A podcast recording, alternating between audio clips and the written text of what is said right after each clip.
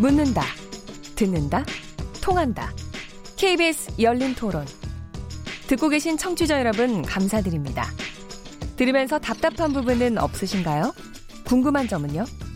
그렇다면 함께 토론에 참여하시죠. 유료 문자 9730을 이용하시면 됩니다. 단문은 50원, 장문은 100원의 정보 이용료가 있습니다. 스마트폰 어플리케이션 KBS 모바일 콩을 통해서도 무료로 참여하실 수 있습니다. KBS 열린 토론은 언제나 열려 있습니다. 듣고 계신 KBS 열린 토론은 매일 밤 1시에 재방송됩니다. 가장 공정하게 해야 될 기관이 법원이잖아요. 법원에 계신 분들이 재판 거래를 했다는 게 기분이 잘못된 거죠. 그러한 사실이 있는 게 사실이라고 하면은 현재 이런 사태가 온 것에 대해서 책임지셔야 될 분들은 탄핵을 해야 된다고 생각을 합니다. 사법부가 그 내부적으로 오래된 그런 관행으로 그런 문제가 있을 수는 있었겠지만 그래도 사법부는 사법부대로 어떤 독립된 기관이고 또 정치와 이런 상권 분립이라는 것이 있는데 한 정권에서 그렇게 어떤 하나의 시각으로 하나의 그 관점으로 단죄를 이렇게 한다는 게 가능한지 여태까지 관행처럼 했던 게 쭉 이어져 갈 거 아니에요. 이런 기회에 한번 뜯어 고쳤으면 좋겠어요. 바로 잡았으면 좋겠어요. 그렇지 않으면 계속 고칠 수가 없을 것 같아요. 제 생각에는 탄핵을 하는 게 맞는 것 같거든요. 뭐 일단은 과도기적으로 탄핵으로 한 다음에 그 다음에 이제 그런 장치를 좀 만드는 것도 좋은 방법인 것 같다. 근데 이제 문제는 이게 한두 명이 걸린 사안이 아니잖아요. 이 부분을 어떻게 좀 개별적으로 좀 접근할 것인지가 약간 좀 어려운 사안인 것 같아요. 네. 야, 정말 시민들 굉장히 지혜롭게 얘기를 하시죠.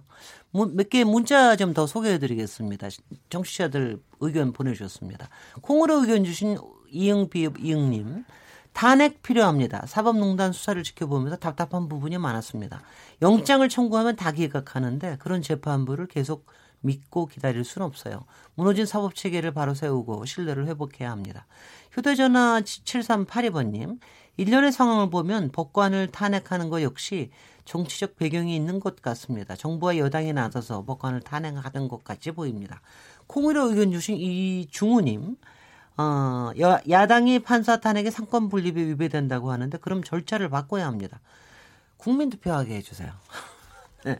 이하나 84번님, 법치주의 국가에서 법을 자신의 사리 사욕을 채우는 데서 이용했다면 처벌을 받아야 합니다. 정의를 짓밟은 판사들이 준엄한 심판을 받을 수 있도록 탄핵해야 합니다. 6624번님. 재판 거래, 재판 개입 이야기가 많이 나오지만 아직 의혹 아닌가요? 대법원이 일반 재판에 개입한 게 명확하게 드러나지 않아요. 탄핵은 너무 빠른 것 같습니다. 3423번님, 판사를 선출직으로 바꾸면 어떨까요? 그러면 외압에 줄 서는 일은 없을 것 같습니다. 네, 다양한 의견 주셨습니다. 오늘 판사 탄핵 가능성과 전망에 대한 주제로 토론하고 있는데요. 어, 김 전 새누리당 의원이신 김영남 변호사님, 전 네. 정의당 의원이신 서기호 변호사님, 부장팔사 출신이신 여상원 변호사님, 어, 헌법학자이신 임지봉 소강대 법학전문대학원 교수님 이 네 분과 함께 하고 있습니다.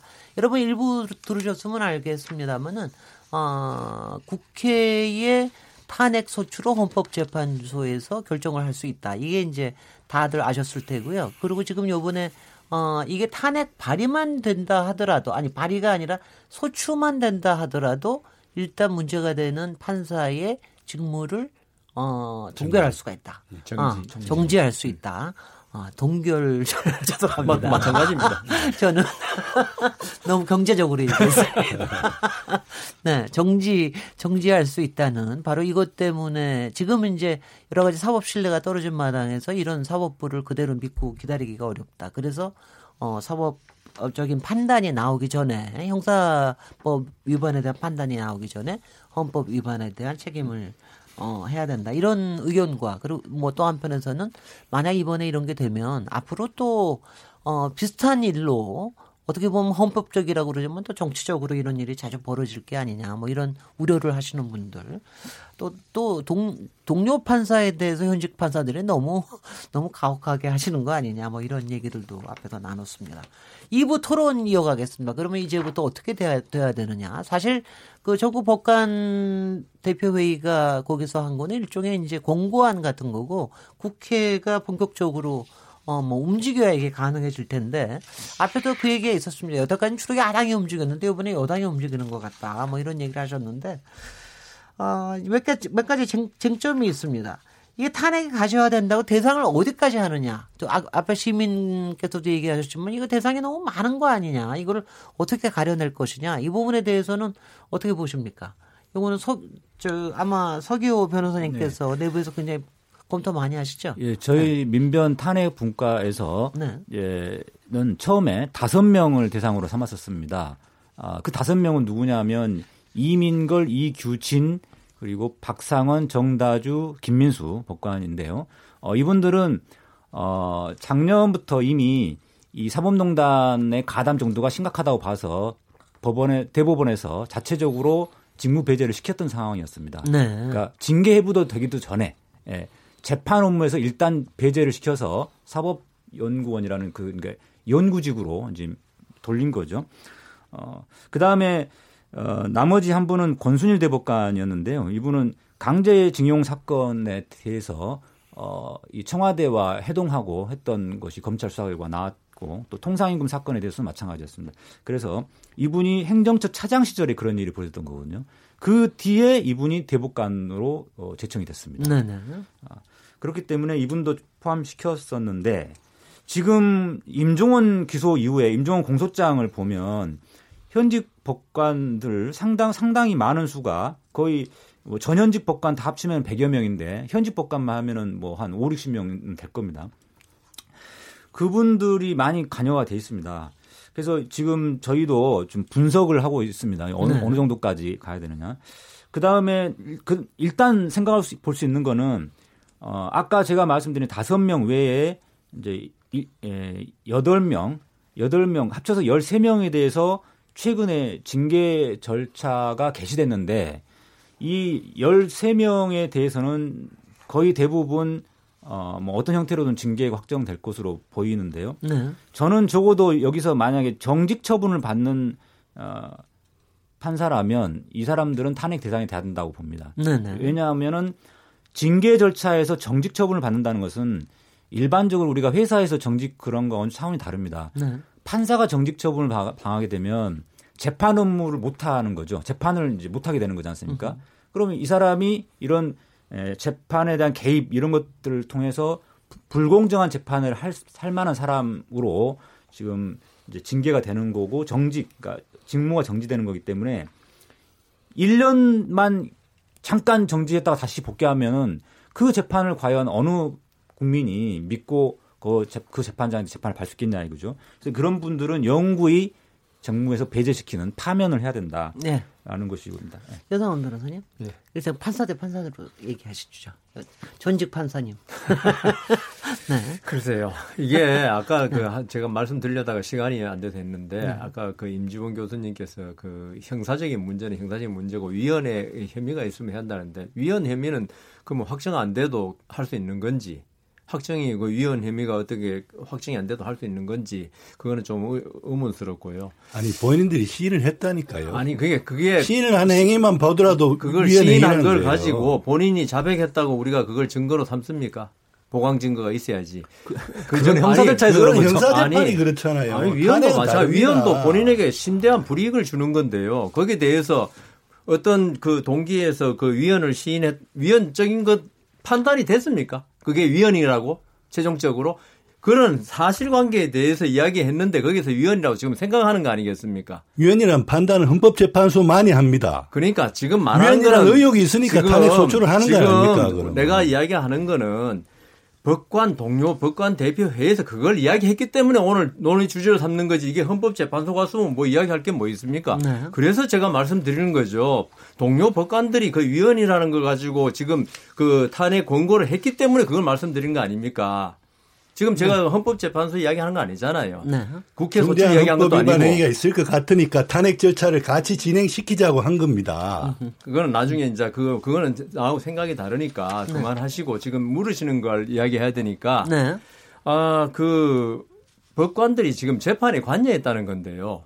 제가 볼 때 지금 그 외국의 어떤 탄핵 사례 사례를 보면 거의 정신적 불안정, 그다음 재판 중에 술 먹고 재판한 사람들 미국 같은 경우에 그다음 그 어, 재판 거부 이런 식으로 자기의 재판에 대해서 어떤 어, 헌법이 주어진 권한을 갖다가 임무를 의무를 이행 안 한 거거든요. 네. 근데 지금 문제되는 법관들 대부분이 행정처 근무할 때 어떤 그 행정처장이나 차장의 지시를 받고 그걸 전달해주고 자기가 재판한 사안은 아닙니다. 네. 이것들이 네. 대부분 그렇죠, 서기호 변호사님. 여기 대해서 마치 내 재판에 내가 뇌물을 받고 재판 결과를 바꾸고 그다음 그 내가 할 의무를 이행 안 하고 재판을 거부하거나 이런 거하고 같이 볼 수 있는지 으흠. 탄핵이라는 건 사실 보면은 사형 선고 아닙니까 판사에 대해서 그렇죠. 당신은 이제 판사의 능력이 네. 아, 판사로 적격이 전혀 없다. 네. 여기 대해서 좀 전에 말한 행정처 근무하면서 행정처가 잘 아시죠? 어떤 군대 조직 비슷해서 상명하복이 철저한 곳입니다. 이번에 그래서 문제되는 법관들이 자기 자의로 한 건 아니 자의로 했느냐 그거는 이제 앞으로 판단 받아 봐야겠죠. 이런 상태에서 당신이 재판을 갖다가 관여했고 그래서 당신 재판은 도저히 받을 수 없다. 불공정성이 의심되기 때문에 저는 이거는 좀 다시 판단 받아 봐야 된다고 생각합니다. 그런데 요거 좀 한번 여쭤보겠습니다. 전국 법관 대표회의 두 가지가 제시한 두 가지 기준. 아까 임조원 교수님도 얘기하셨는데 요게 두 가지예요. 정부 관계자와 재판 진행 방향을 논의하고 자문한 행위가 있었거나 두 번째는 특정한 방향의 판결을 요구하고 의견을 제시한 행위를 한 경우. 근데 지금 이제 여상원 변호사님이 말씀하시는 거는 재판을 담당한 판사가 직접 이런 걸 한 건 아니다. 법원 행정처에서 이런 걸 한 거다. 그럼 법원 행정처에서 이런 거 하면은 이거는 괜찮은 겁니까? 아, 그래서 그 부분에 대해서 네네. 저도 네 조금 의문이 있는 게 네. 저는 법관 23년 했는데 네. 이런 압력을 물론 제가 맡은 사건이 뭐 강제징용 사건 같이 중요한 사건 아닙니다만은 한 번도 외압을 받아보거나 누구한테 연락을 받고 재판에 어떤 결론을 어떻게 이야기한 적이 한 번도 없습니다. 그래서 저는 이 행정처에서 이번에 한 일에 대해서 아까 말씀하신 대로 본인들이 어떤 강제징용 사건은 제가 이 자리를 비롯해서 많은 데서 아 판결의 결론은 모르겠지만은 이 재판 진행을 느리게 한 거 그 연기를 많이 시켰다고 그래요. 네. 이 부분은 분명히 문제가 있었다. 저는 인정합니다. 그거는. 그런데 아까도 말씀드린 바와 같이 어떤 그 법관에 대해서 가장 중요한 벌을 내리는데 과연 그게 그 사형 선고를 할 만큼 그런 사유가 되느냐. 본인의 재판도 아니고 그리고 아까 그 재판에 관여했다고 그러지 않습니까? 이 뭐 청와대하고 어떻게 교감을 나눈 뒤에. 네. 근데 그것도 확정이 됐나요?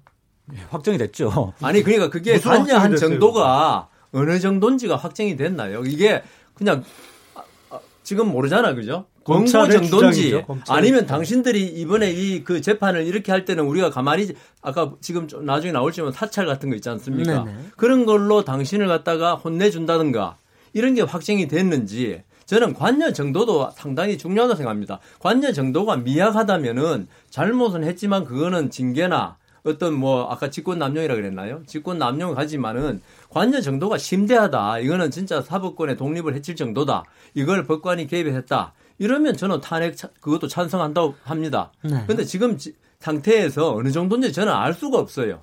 지금 확정된 사실도 없고. 음. 예, 예. 네, 네. 임주범 네. 교수님 먼저 얘기하시고 하시죠. 네. 예. 네. 변호사님 은 자꾸 탄핵이 뭐 사형 선고라고 말씀하시는데 사형 선고가 아니라 탄핵은 파면 선고입니다. 네. 파면 선고이고 네. 탄핵은 일종의 징계 책임을 묻는 절차입니다. 그러니까 무슨 형벌을 살리는 게 아니라 이 판사의 지혜는 있을 수 없다라는 그러한 징계를 요구하는 것이기 때문에 형사재판보다 입증 책임이 가볍다는 점을 말씀드립니다. 예, 예. 네, 음. 네, 네, 네. 변호사님 연결해서 말씀드릴게요. 네. 어, 지금 이제 어, 전국법관 대표회에서 의결한 그 두 가지 사유 있지 않습니까? 어, 법원행정처가 어, 청와대 정부의 로펌 역할을 한 거, 그 다음에 각 개별 재판에 개입한 행위 이런 부분들은 문건으로 이미 많이 나와 있습니다. 법원행정처에서 대외비라는 이름으로 문건을 굉장히 많이 생산해 냈는데 그 문건들 하나하나가 다 보면 그러한 정부의 청와대 로펌을 자처하는 행위, 그 다음에 재판에 개입하는 내용들이 다 들어 있습니다. 그리고 그 문건들을 개별 재판장에게 전달까지 했습니다. 그리고 그 중에 어떤 재판장들은 거부한 사람도 있었지만 대다수는 행정처에서 이거 안 따르면 인사상 불이익을 받을 것처럼 이렇게 하니까 어쩔 수 없이 수용해서 이렇게 했고요. 그래서 지금 사실관계 확정됐냐고 자꾸 그러시는데 문건이 엄청나게 많이 나와 있고 이 문건은 이거 이게 물증이지 않습니까? 물증이 나와 있고요. 이 물증에 대해서 80여 명의 판사들에게 검찰에서 조사를 해보니 판사들이 다 인정했습니다. 이거 내가 작성한 거 맞고 이거 임종원 차장이 지시한 거 맞다. 자 그런데 어, 떤게 차이가 있냐면은 임종원 차장은 그 문건 문건이 작성된 것은 인정하는데 자기가 지시해서 작성한 게 아니라 심의관들이 밑에 심의관들이 알아서 작성했다는 거예요. 지금 박병대 대법관도 마찬가지입니다. 후배 법관들이 충성심에 의해서 알아서 작성했다고 합니다. 결국은 누가 지시해서 작성했느냐, 알아서 작성했느냐 이 차이가 있을 뿐이지 이 문건이 작성됐고 그러한 문건들이 그러한 재판 개입에 해당되는 내용들이라는 것은 이미 확정이 됐다라는 것이죠. 네. 그래서 네.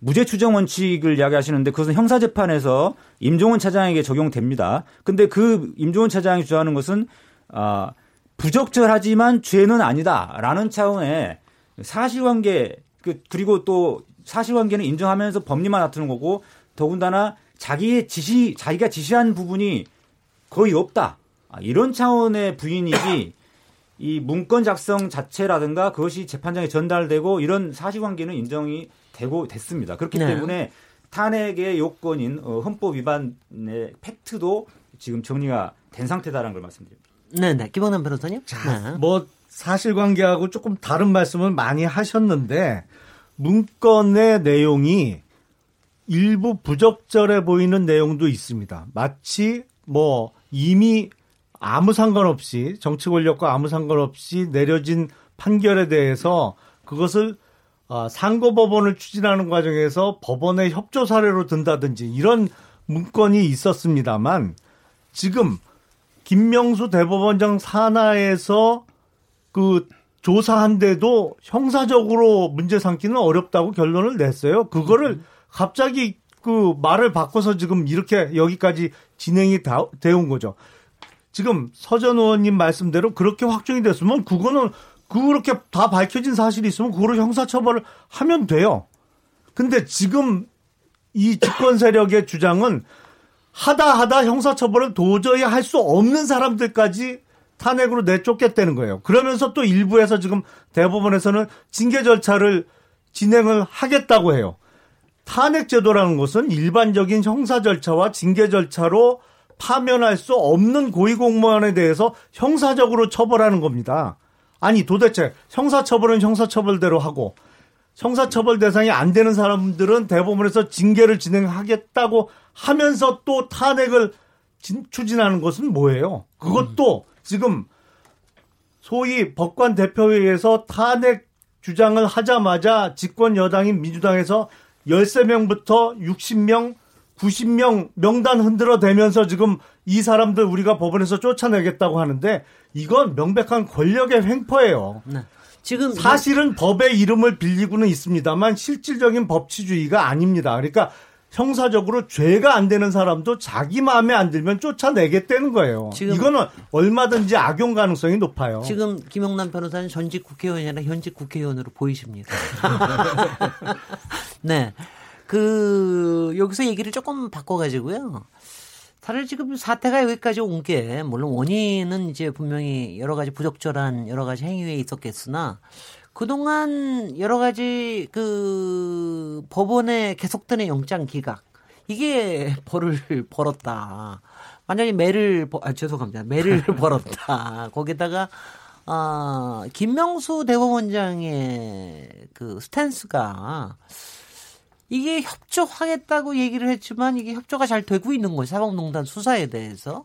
그리고 내부의 정화에 대해서도 어 만약 내부에서 자체적으로 뭘 좀 할 수 있는 거를 잘 이렇게 좀 제시를 했더라면 또 이런 탄핵 얘기까지 안 나왔을 수도 있을지도 모르는데 하여튼 스탠스가 상당히 좀 모호하다 이런 또 비판이 있는 것도 같은데 이 부분에 대해서 어떻게 근데 좀 전에 말씀하셨는데 김명수 네. 대법원장이 수사 협조라고 이야기했는데 그게 진짜 상권 분립의 훼손 아닌가요? 검찰은 행정부고 법원은 사법부 다 독립되어 있는데 네. 검찰이 자기 수사를 하다가 역량이 모자라면 무, 그 무혐의고 끝나는 거지 대법원장이 나서가지고 수사에 협조한다? 그건 마치 그 피의자가 네. 그 수사받는 피의자가 검찰이 수사관이 오니까 내 증거 다 들고 가시오. 음. 어? 협조하겠다는 건데 그게 과연 아니요. 그, 말, 그 발언 하시고 난 다음 날 영장이 기각이 안 됐습니다. 아니 그러니까 그래서 아니, 그 그러니까 그걸- 그걸 그분이 말씀- 아마 김, 김정은 김명수 네. 대법원장의 협조 발언 자체가 탄핵 저는, 대상이에요. 저는, 저는 그. 말이 좀그 네. 저기 지금 이 사안이 탄핵 이야기 나오는 게 네. 상권 분리 위배 뭐 이런 것 때문에 나오는 건데 제가 볼 때 논리적으로 김명수 대법원장의 수사 협조 자체가 아니 수사를 갖다가 그 검찰에 수사를 하면 영장이 발부되면 검찰이 영장 들고 와서 압수수색해 가, 가는 거고 네. 그다음 사, 그 도망 도주 우려 있으면 사람을 구속해서 하는 거지 대법원장이 스스로 수사받는 그 객체 알겠습니다. 아닙니까? 나서 가지고. 수사에 협조하겠다. 그럼 여성원 판사님은 그동안 있었던 모든 영, 수색영장 기각 같은 거 다 적합했다고 판단을 하십니까? 저는 영장 청구 사실을 모릅니다 지금 네. 압수수색 영장도 범죄 사실에 대한 소명이 있어야지 압수수색 영장이 발부되면 증명은 아니지만은 그러면 이때까지 기각된 건 뭐냐 그 판사를 지금 대부분이 그래요 이번에 그 세 명 그 검찰 출신 부장 판사 영장 전담으로 갑자기 불을 올리고 그러면 이때까지는 영장이 그 좀 한가해가지고 세 분이 보충 안 됐던 건 아니지 않습니까? 그게 오히려 저는 이 세 분한테 기각돼, 저 원래의 영장 판사한테 기각되더라도 대법원이 이번 스탠스를 이- 기관, 일관성 있게 유지하기 위해서는 그래서는 안 된다고 봅니다. 네. 그래가지고 안 되니까 검찰 출신 그 법- 법관으로 정관한 사람 불려드리니까 당장 또 영장이 다 발부됐어요. 압수수색 영장하고. 저는 이게 오히려 더 문제라고 봅니다. 네. 판사라면 있죠. 네. 전직이 검사건 변호사건 자기 소신에 해야 되는데 그분이 그 아마 제가 알기에는 어, 중앙지법 영장 전담 판사는 뭐 행정처에서 선발한다는 이야기도 있어요. 네. 그 정도로 중앙지법 영장은 영장 전담 판사는 엄청나게 중요한 자리입니다. 이걸 가지고 이렇게 그 기존의 영장 전담 판사 기각하니까 다른 판사를 불러 올려 가지고 발부하겠다. 네. 이거는 저는 오히려 사법 그 독립의 침해라고 봅니다. 예, 예. 임주봉 교수님. 예, 윤상훈 변호사님, 그 전직 판사이시지만 판사 입장에서 이 사건을 보시지 마시고요. 국민의 눈으로 한번 보십시오.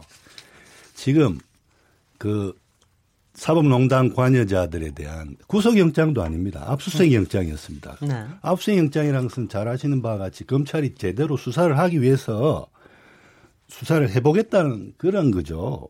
그런데 압수수색 영장이 일반 국민들에게는 압수수색 영장이 검찰이 신청하면 90%가 발부가 됐습니다.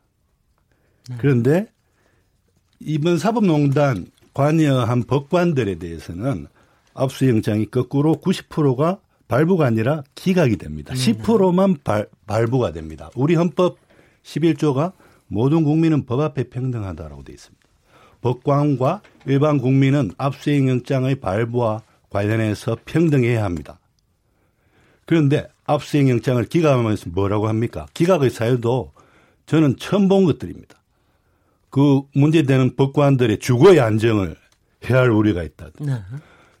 증거가 발견될 개연성이 낮다라든지 그러한 논리를 앞세워서 기각을 합니다. 거기서 국민들은 그야말로 현 지금 사업부에 대해서 특히 조금 남아있던 신뢰마저도 저는 많이 무너졌다고 생각합니다. 그렇기 때문에 국민들 입에서 먼저 저 사법부에 대해서 법관들, 사법농단 관련 법관들의 재판을 받게 해서는 안 되겠다. 특별재판부를 만들어야 된다. 이런 목소리들이 먼저 나온 것입니다. 그러니까 특별재판부에 대해서도 또 다시 법원의 일부 판사분들은 다시 뭐 어, 사무분담권, 사건 배당권이라는 법원의 고유 권한을 침해하는 위헌적인 것이다라고 말씀하시는데 그러나 위헌이다 아니다 왜 압수수색 영장을 기각했다 안 했다를 말씀하시기 전에 과연 그러한 법원의 태도를 국민들은 어떤 눈으로 어떤 시선으로 바라보고 있는지를 제발 좀 조금이라도 좀 신경 써 주셨으면 하는 게 제 생각. 네, 김학남 변호사님. 예. 지금 압수수색 영장을 상당히 쉽게 말씀을 하시는데 압수수색은 엄청난 인권 침해입니다. 자기 사는 집에 어느 날 갑자기 새벽에 수사관들이 들이닥쳐갖고 집안을 완전히 발칵 뒤집어 놓는다고 한번 상상을 해보세요. 그 충격이 어마어마합니다. 사실은 빈집 털이 당한 것보다 더 쉬워요. 근데 왜 이 사건 수사에서 압수영장 기각률이 이렇게 높았냐? 죄가 잘 안 되는 걸 억지로 엮으려고 하니까 기각률이 높았던 거예요. 직권남용이 그렇게 쉽게 성립하는 죄입니까? 직권남용은 대단히 엄격하게 적용돼야 되는 죄예요.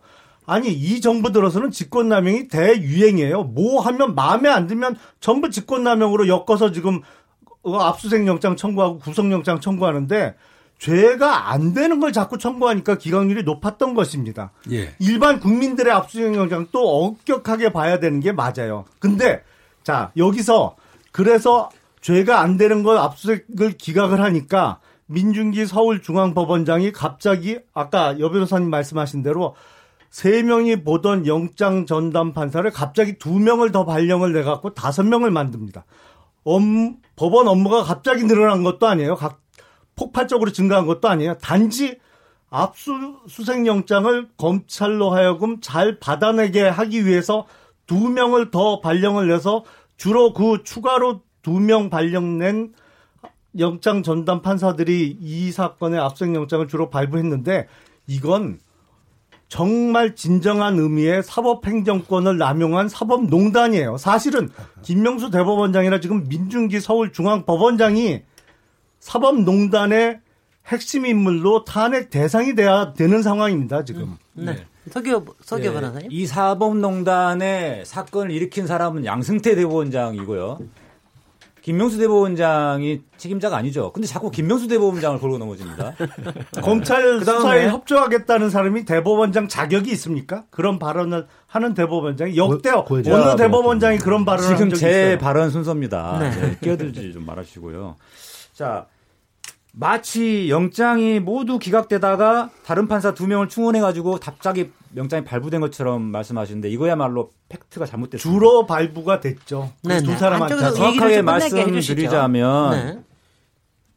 예, 애시당초에 검찰 수사가 시작되자마자 맨 처음에 압수수색 영장이 청구된 게 바로 임종원에 대한 사무실 압수수색과 그 다음에 박병대 대법관, 뭐 양승태 대본장에 대한 또 사무실 또는 뭐 주거에 대한 영장 청구했습니다.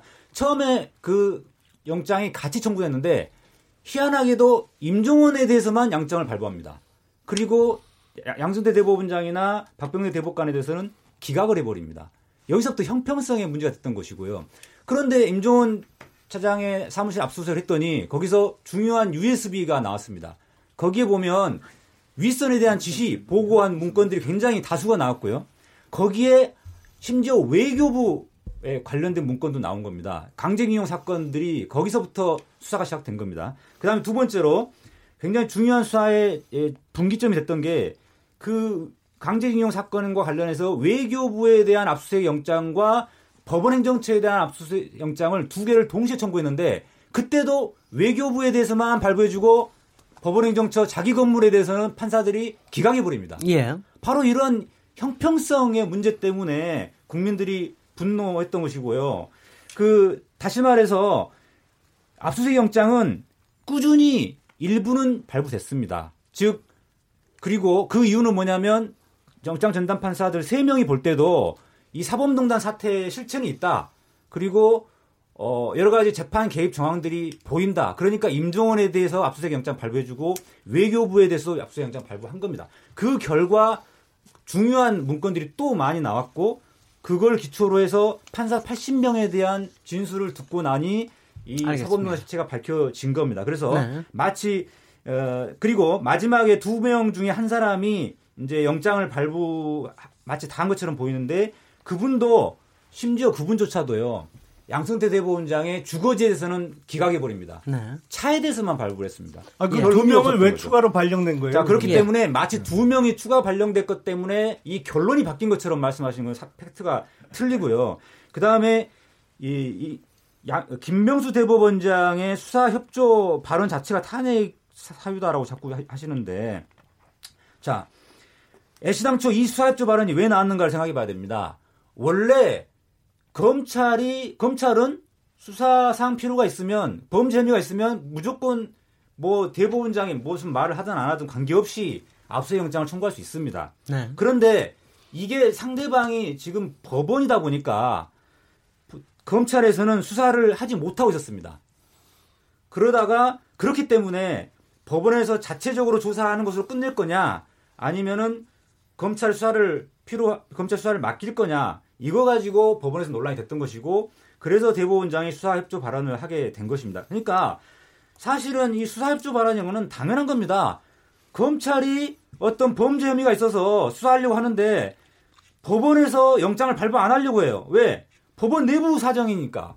그러니까 이 수사협조 발언을 할 수밖에 없었던 것이죠. 예. 사실은 당연한 발언입니다. 아니 근데 예, 예. 네네. 그 네네. 부분은 한 말씀 꼭 네네. 드려야겠는데 네. 그 영장을 기각한 판사 물론 있습니다. 그게 그분의 판단을 내가 말하는 거 아니고 그러면 그, 그 판사가 그러면 지금 우리 서 변호사님 말씀은 아, 아주 엉터리 판사 내지 어떤 이념에 경도된 판사라고 생각하시는 것 같은데 그러면 됐건 안 됐건 대법원장이 거기에 대해서 말을 하면 안 되는 거 아닌가요? 음. 대법원장이 수사에 협조하기 위해서 너는 영장을 발부해라 이런 취지가 되지 않습니까? 아, 그 부분도 예. 팩트가 틀렸는데요. 예, 예. 대법원장은 예, 예. 영장 청구와 발부되기 음. 전에 최초의 네. 검찰의 수사를 개시하기 직전에 발언했던 것이고요. 네네. 그 다음에는 일체 발언하신 적이 아니, 없습니다. 네. 아, 죄송합니다. 거, 여기서 혹은... 그만하시고요. 임주봉 교수님께서 몇 번을 손을 드셨기 때문에 마지막으로 드리고 2부 잠깐 마무리하겠습니다. 네, 자꾸 그 네. 김영수 대법원장이 수사 협조하겠다라고 한 그 말만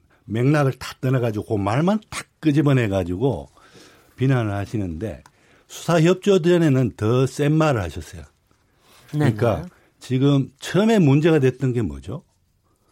법원 행정처에서 법관들 사찰하고 네. 블랙리스트를 만든 게 나왔단 말입니다. 그것도 법원 스스로에 의한 특별조사단에서요.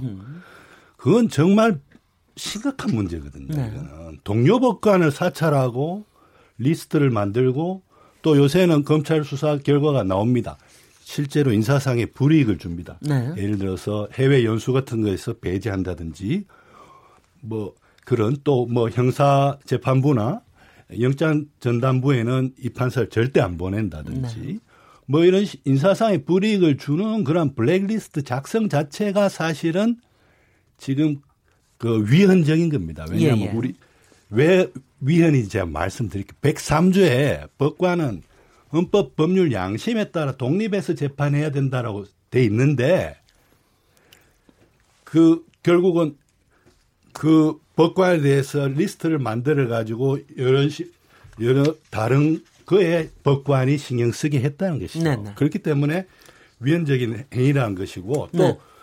그래서 이 엄청난 그 법관 사찰과 문건 작성이 있었기 때문에 고소까지도 처음에는 검토했었단 말이에요. 고소도 할 수 있다고 했다가 어, 고소 고발을 이야기했다가 법원 내외부의 이야기를 좀 듣고 나서 최종 결정을 내리겠다 해가지고 나중에 네. 조금 절충적으로 낸 게 수사협조입니다. 알겠습니다. 그리고 수사협조라는 것은 저는 딱 의미 이상도 이하도 아니라고 생각합니다. 그러니까 법원도 수사에 있어서 성역은 아니다. 네. 범죄 의혹이 있으면 수사에 들어와도 된다. 이런 음. 것이지. 네. 법관들을 막 검사한테 보내가지고 아이고 수사받게 하겠다. 뭐 네. 네. 말을 할 그러한 대법원장은 없죠. 아니, 예, 많이 열립니다. 여기서 이제 열은 고만 고만 이제 가라. 아, 우리 차례인데 왜 끊으세요? 요 다음에 잠깐 쉬었다가 토론 이어가도록 하겠습니다. 지금 여러분께서는 KBS 열린 토론 시민 김진애와 함께 하고 계십니다. 토론 듣기만 하면 답답하시죠? 유료 문자 샵 9730으로 문자 보내시면 토론에 참여하실 수 있습니다. 짧은 문자는 50원, 긴 문자는 100원의 정보 이용료가 있습니다. 스마트폰 어플리케이션 모바일 콩을 통해서도 무료로 참여하실 수 있습니다. KBS 열린 토론은 당신을 향해 언제나 열려 있습니다. 네, KBS 열린 토론 오늘 판사 탄핵 가능성과 전망에 대해서 토론하고 있는데요. 몇개 어, 정치자 문자 소개해드리겠습니다. 휴대전화 3116번님. 탄핵 제도가 왜 있겠습니까? 대통령도 탄핵을 당했는데 법관들이 무슨 특별한 사람들입니까? 재판을 거래 대상으로 삼는 일이 없도록 제대로 된 사례를 만들어야 합니다. 콩으로 의견 주신 YP2334 번님, 판사 탄핵 너무 섣부른 것 같습니다. 직권남용 혐의는 입증하기 어렵습니다. 탄핵을 했는데 재판에서 무죄가 나오면 어떤 어떠 어쩌나요? 그때 누가 책임을 질 수 있습니까? 0989번님 명예와 존경심 스스로 지켜야 하는데 현재 우리나라 사법부는 자정 능력을 잃을 것 같습니다. 탄핵을 하지 않는다면 대한민국 헌법은 지키기 어려울 것 같습니다. 하이픈이라는 아이디님이 사법농단이라는 말부터 부적절합니다. 재판거래 의혹이 규명된 게 아닌데 엄청난 비리가 있는 것처럼 보입니다. 한핵뿐만 아니라 용어도 신중했으면 좋겠습니다. 9451번님, 고위법관들이 상호 공모하여 헌법을 유린했습니다. 국민들에게 해악을 끼친 사법농단은 강력히 처벌해야 합니다. 저는 법관들이 변호사 활동을 못하게 해야 한다고 생각합니다. 3475번님, 판사들이 판사를 탄핵할 자격이 있을까요? 재판 거래를 묵인했던 사람은 정말 없었을까요? 국민을 대표하는 국회가 판사를 탄핵해야 한다고 봅니다. 김성태 정치자님 사법농단 이슈가 탄핵에만 매몰된 것 같습니다. 중요한 건 탄핵이 아니라 사법부에 대한 국민의 불신입니다. 설령 판사가 탄핵이 되더라도 사법부가 신뢰를 회복하려면 상당한 노력이 필요합니다. 2649번님, 저는 판사 탄핵에 찬성합니다. 판사뿐만 아니라 검사도 잘못을 하면 탄핵해야 해요. 법조인이 절대 권력이 아니라는 점을 알았으면 합니다. 콩으로 의견 주신 BJI님, 어, 일반 시민입니다. 저는 판사들이 그동안 공정한 판결을 했는지 의문입니다. 정권이 바뀔 때마다 연례 행사처럼 정권에 맞는 판결이 나왔던 것 같아요. 이번 일을 계기로 국민 눈높이에 맞는 시선을 갖추시기 바랍니다. 네, 여러 순소리들 감사합니다. 자, 마지막, 어, 얼마 남지 않은 3부 이어가겠습니다. 이게 역, 이제 국회로 공이, 뭐 사실은 국회에서 이게 뭐가 움직임이 있어야 실제로 뭐가 될 텐데요. 국회에서 앞으로 어떻게 될지 이 부분에 대한 전망을 어떻게 보고 계십니까? 서기 요 이거는 저기 국회에 계셨던 두 분께만 얘기 들으면 어떨까요? 서기 네, 서기호 서기 네, 서기호 네. 변호사님? 네. 어, 맨 처음에 그 국회 민주당과 정의당에서 이 법관 탄핵을 거론했을 때 정치적 행위다라고 이게 뭐 논란이 생, 생길, 생겼죠. 하지만 지금 법관들이 다수가 어, 법관 탄핵의 필요성을 어, 의결을 했습니다. 그렇다고 하면은 이것은 정, 더 이상 정치적인 행위도 아니고 정치적 논란으로 비화될 필요도 없는 것이고요. 오로지 헌법에 따라서 이게 재판의 독립을 침해했냐 아니냐 그리고 그것만 따지면 됩니다. 그렇기 때문에 어, 정치권에서 이제 그 정치적 논란이라는 그런 부분은 좀 배제하고 네. 어, 헌법에 따라서 어, 탄핵을 추진해야 된다고 생각합니다. 네네. 네. 김원남 변호사. 뭐 현실적으로는 지금 처음부터 탄핵을 추진할 계획 하에 뭐 벌여진 일 같습니다. 그래서 일부에서 판사들이 하는 얘기예요. 뭐 기획 탄핵이다. 뭐 쉽게 말씀드리면 짜고 치고 있다라는 얘기가 아, 판사들 사이에서 나오고 있습니다. 지금 어, 민주당을 비롯한 범여권 그러니까 정의당이나 무소속이지만 성향상 아, 집권 당하고 가까운 어, 국회의원을 합치면 150명이 넘거든요. 그러니까 아, 탄핵 소추 발의를 위한 요건뿐만 아니라 사실은 어, 그 소추할 수 있는 그 가결시킬 수 있는 국회의원 의석수를 지금 집권 여당 쪽에서 갖고 있죠. 민주당에서 내친 걸음이라고 그냥 아, 포기하지 않고 할 것 같습니다. 아마 국회에서 크게 논란이 될 것 같고요. 언제 뭐 이번 정기국회 안에 민주당이 처그 탄핵소추 발의를 할지 아니면 정기국회 예상국회라도 끝내놓고 할지는 모르겠습니다만 아, 추진은 할 것 같은데 네. 글쎄요 뭐 아무리 생각해도 저는 이거는 집권 여당이 탄핵을 추진한다는 것은 권력의 행포로밖에 안 보입니다. 예. 요 얘기는 여기서 끝내고요. 예. 이번에는 이제 또 하나 이슈인 특별재판부는 나머지 두 분 패널께서 좀 커버를 해 주시죠. 아, 지금 이제 법관 탄핵뿐만이 아니라 특별재판부에 대해서는 이 설치에 대한 법안이 지금 이제 국회에 발의돼 있는데요. 여기에 대한 논란도 많은데 이 부분에 대해서 특별재판부 조금 설명하시고 의견 얘기해 주시죠. 임지봉 교수님부터 시작하시겠습니까? 예, 처음에 특별재판부가 아이디어가 나온 것은 바로 저는 법원이 자초한 거라고 봅니다. 그러니까 법원에서 사법농단 관련 법관들에 대해서 압수수색 영장을 90%를 기각하고 이런 다른 일반 국민과는 달리 이 차별적인 그런 영장 발부를 했는 데 대해서 많은 국민들이 분노를 느꼈고 그래서 지금 종래 통상적인 법원의 예, 재판부에 재판부 배당 방식에 의해서 이 사건 재판을 맡겨서는 안 되겠다라는 네. 각성들이 일어서 특별재판부 법이 이제 성안이 된 것입니다. 그러니까 지금 이 사법농단 관련 법관들의 형사재판이 열릴 경우 그 관할권을 갖는 1심 어, 법원이 서울중앙지방법원입니다. 네. 그리고 2심이 서울고법으로 갈 수가 있겠죠. 그렇게 봤을 때 박주민 의원의 조사에 열 같으면 지금 서울중앙지법에서 이러한 어, 사건에 에, 대해서 어, 이제 배당을 받을 수 있는 부패 재판부, 어, 부패 전담부가 일곱 군데가 있는데요. 네. 그 일곱 군데 일곱 분의 재판장들이 계시겠죠. 그 일곱 분 중에 다섯 분이 이 사건과 관련해서 수사나 조사의 대상이 됐습니다. 그리고 서울고등법원의 경우에도 이 사건이 배당될 가능성이 높은 형사합의부가 14개가 있는데요. 그 판사 42분 중에 40%인 17분이 이 재판에서 공정성 시비가 붙을 수 있는 상황입니다. 이런 상황이기 때문에 누구도 자기가 관여가 돼 있는 자기 사건의 판관이 될 수 없다는 것이 법원 아닙니까? 법원입니다, 그게요.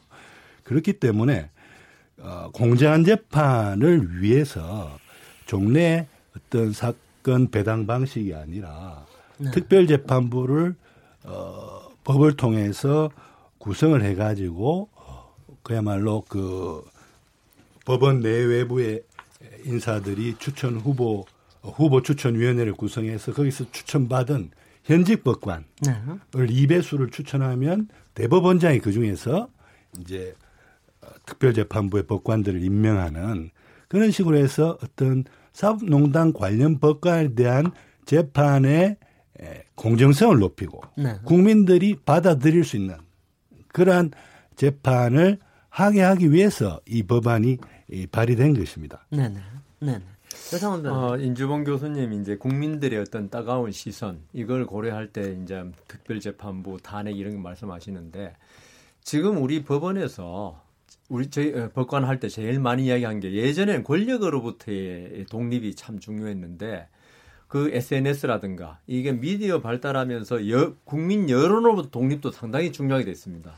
이 여론이라는 게꼭 그 올바르게 하면 형성되느냐 어떤 음. 그 감정에 따라서 시류에 따라서 얼마든지 왜곡될 수 있는 게 이게 여론인데 그 국민들이 이게 그 여론으로 이게 법관들 혼내줘야 한다. 저는 국민들이 그렇게 요구하는 이유는 알고 있습니다. 많은 제가 그 변호하면서 판사 때는 몰랐지만 많은 국민들이 법원 재판이 불공정하다는 걸 갖다가 공공연히 이야기합니다. 그런 여론이 이번 그 어, 사법농단 재판까지 여론이 영향을 미치는 것 같은데 법원 법원이 거기에 휩쓸려야 되겠느냐 저는 아니다라고 봅니다. 그리고 지금 전국에 법관 3천 명입니다. 그 중에 지금 뭐 관련됐다고 하는 분 고등에 뭐 40몇 명 다 좋습니다. 그러면 나머지 법관들은 왜 안 되는 건지 나머지 법관으로 특, 재판부 구성하면 되는 건데 왜 그거는 안 되는지 그 그리고 나머지 판사 중에도 그 저기 그 여당의 판... 잠깐만요. 제가 이야기하고 부에서 네, 네. 지금 후보를 이야기하고 그러니까 이야기하고 네. 있습니다. 네. 그러니까 그 나머지 판사 중에도 국제인권법 연구회 출신도 많고 으흠. 그런 분들이 하면 될 거 아닙니까? 그리고 굳이 특별재판부를 구성해야 될 이유가 없는 거죠. 그 사람들로 하면 되는 거고 추천해가지고 특별재판부를 만드는 거는 지금 특별법에 의해서 만드는 거 아닙니까? 그러면 또 하나는 앞으로 이런 사태가 또 안 생기란 법이 없습니다.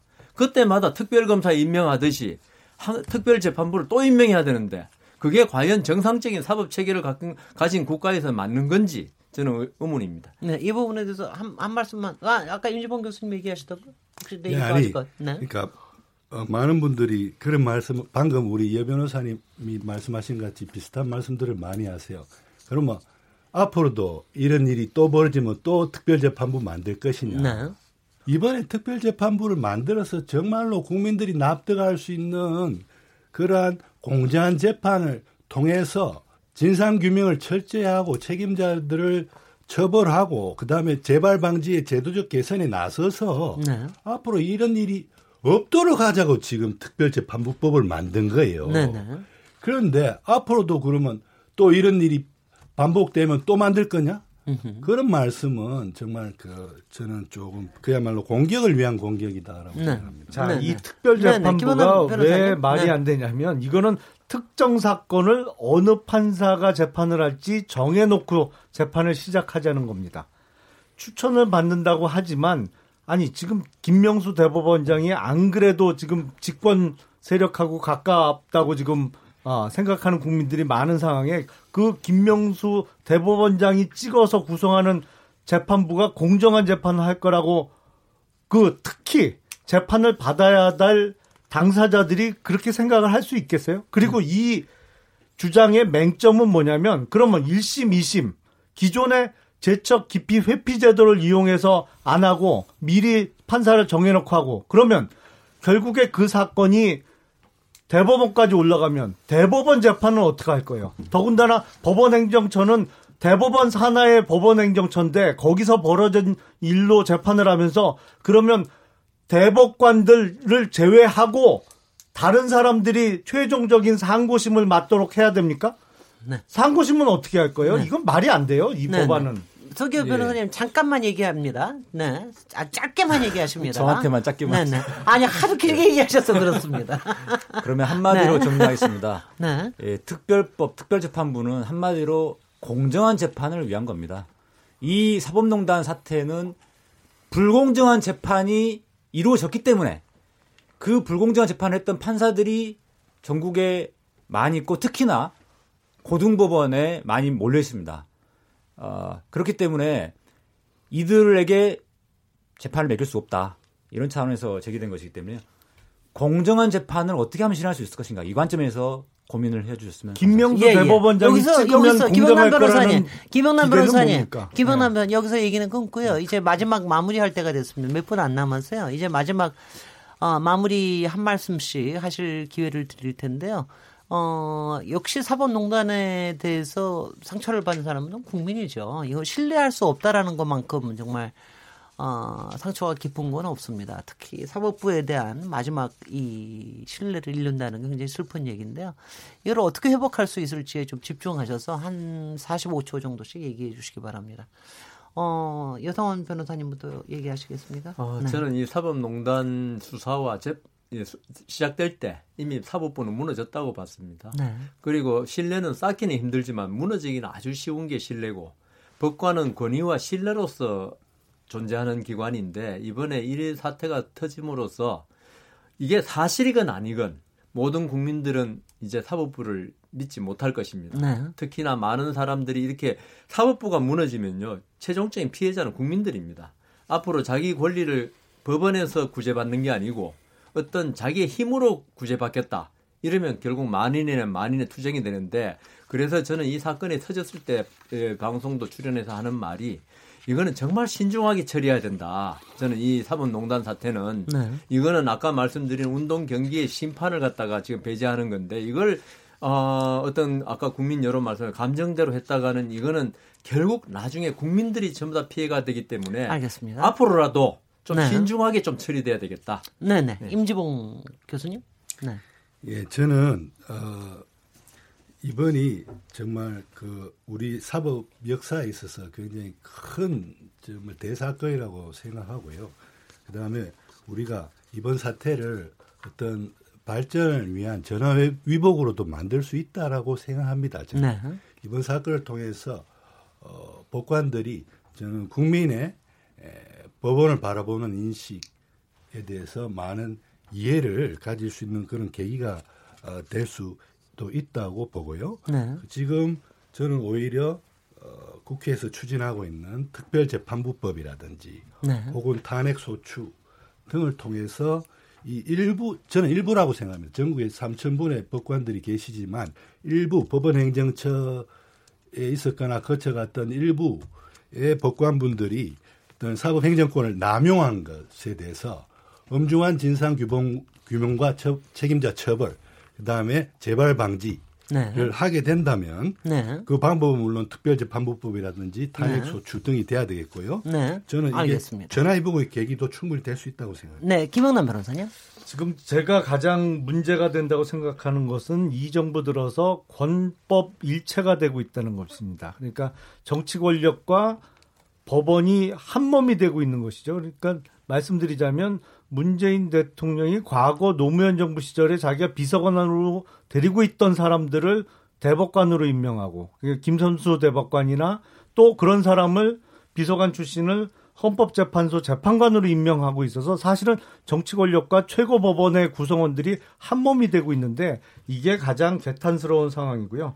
사법부의 신뢰 많이 깨진 건 저도 동의합니다. 네. 그래서 지금 이번 사태를 겪으면서 판사들의 실상이 여과 없이 드러났어요. 그래서 우리나라에서도 이제 유무죄 판단이나 사실 인정의 권한은 진정한 의미의 배심제를 실시해서 판사의 권한에서 좀 걷어들이는 아, 방안으로 사법 개혁을 네. 논의해야 되지 않을까 싶습니다. 네, 서기현 변호사님.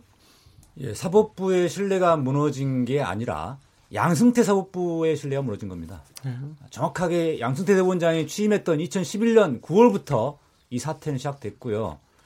그리고 지금 현재도 전국의 법원에서 3천 명에 해당되는 많은 판사들이 묵묵히 재판을 수행하고 계십니다.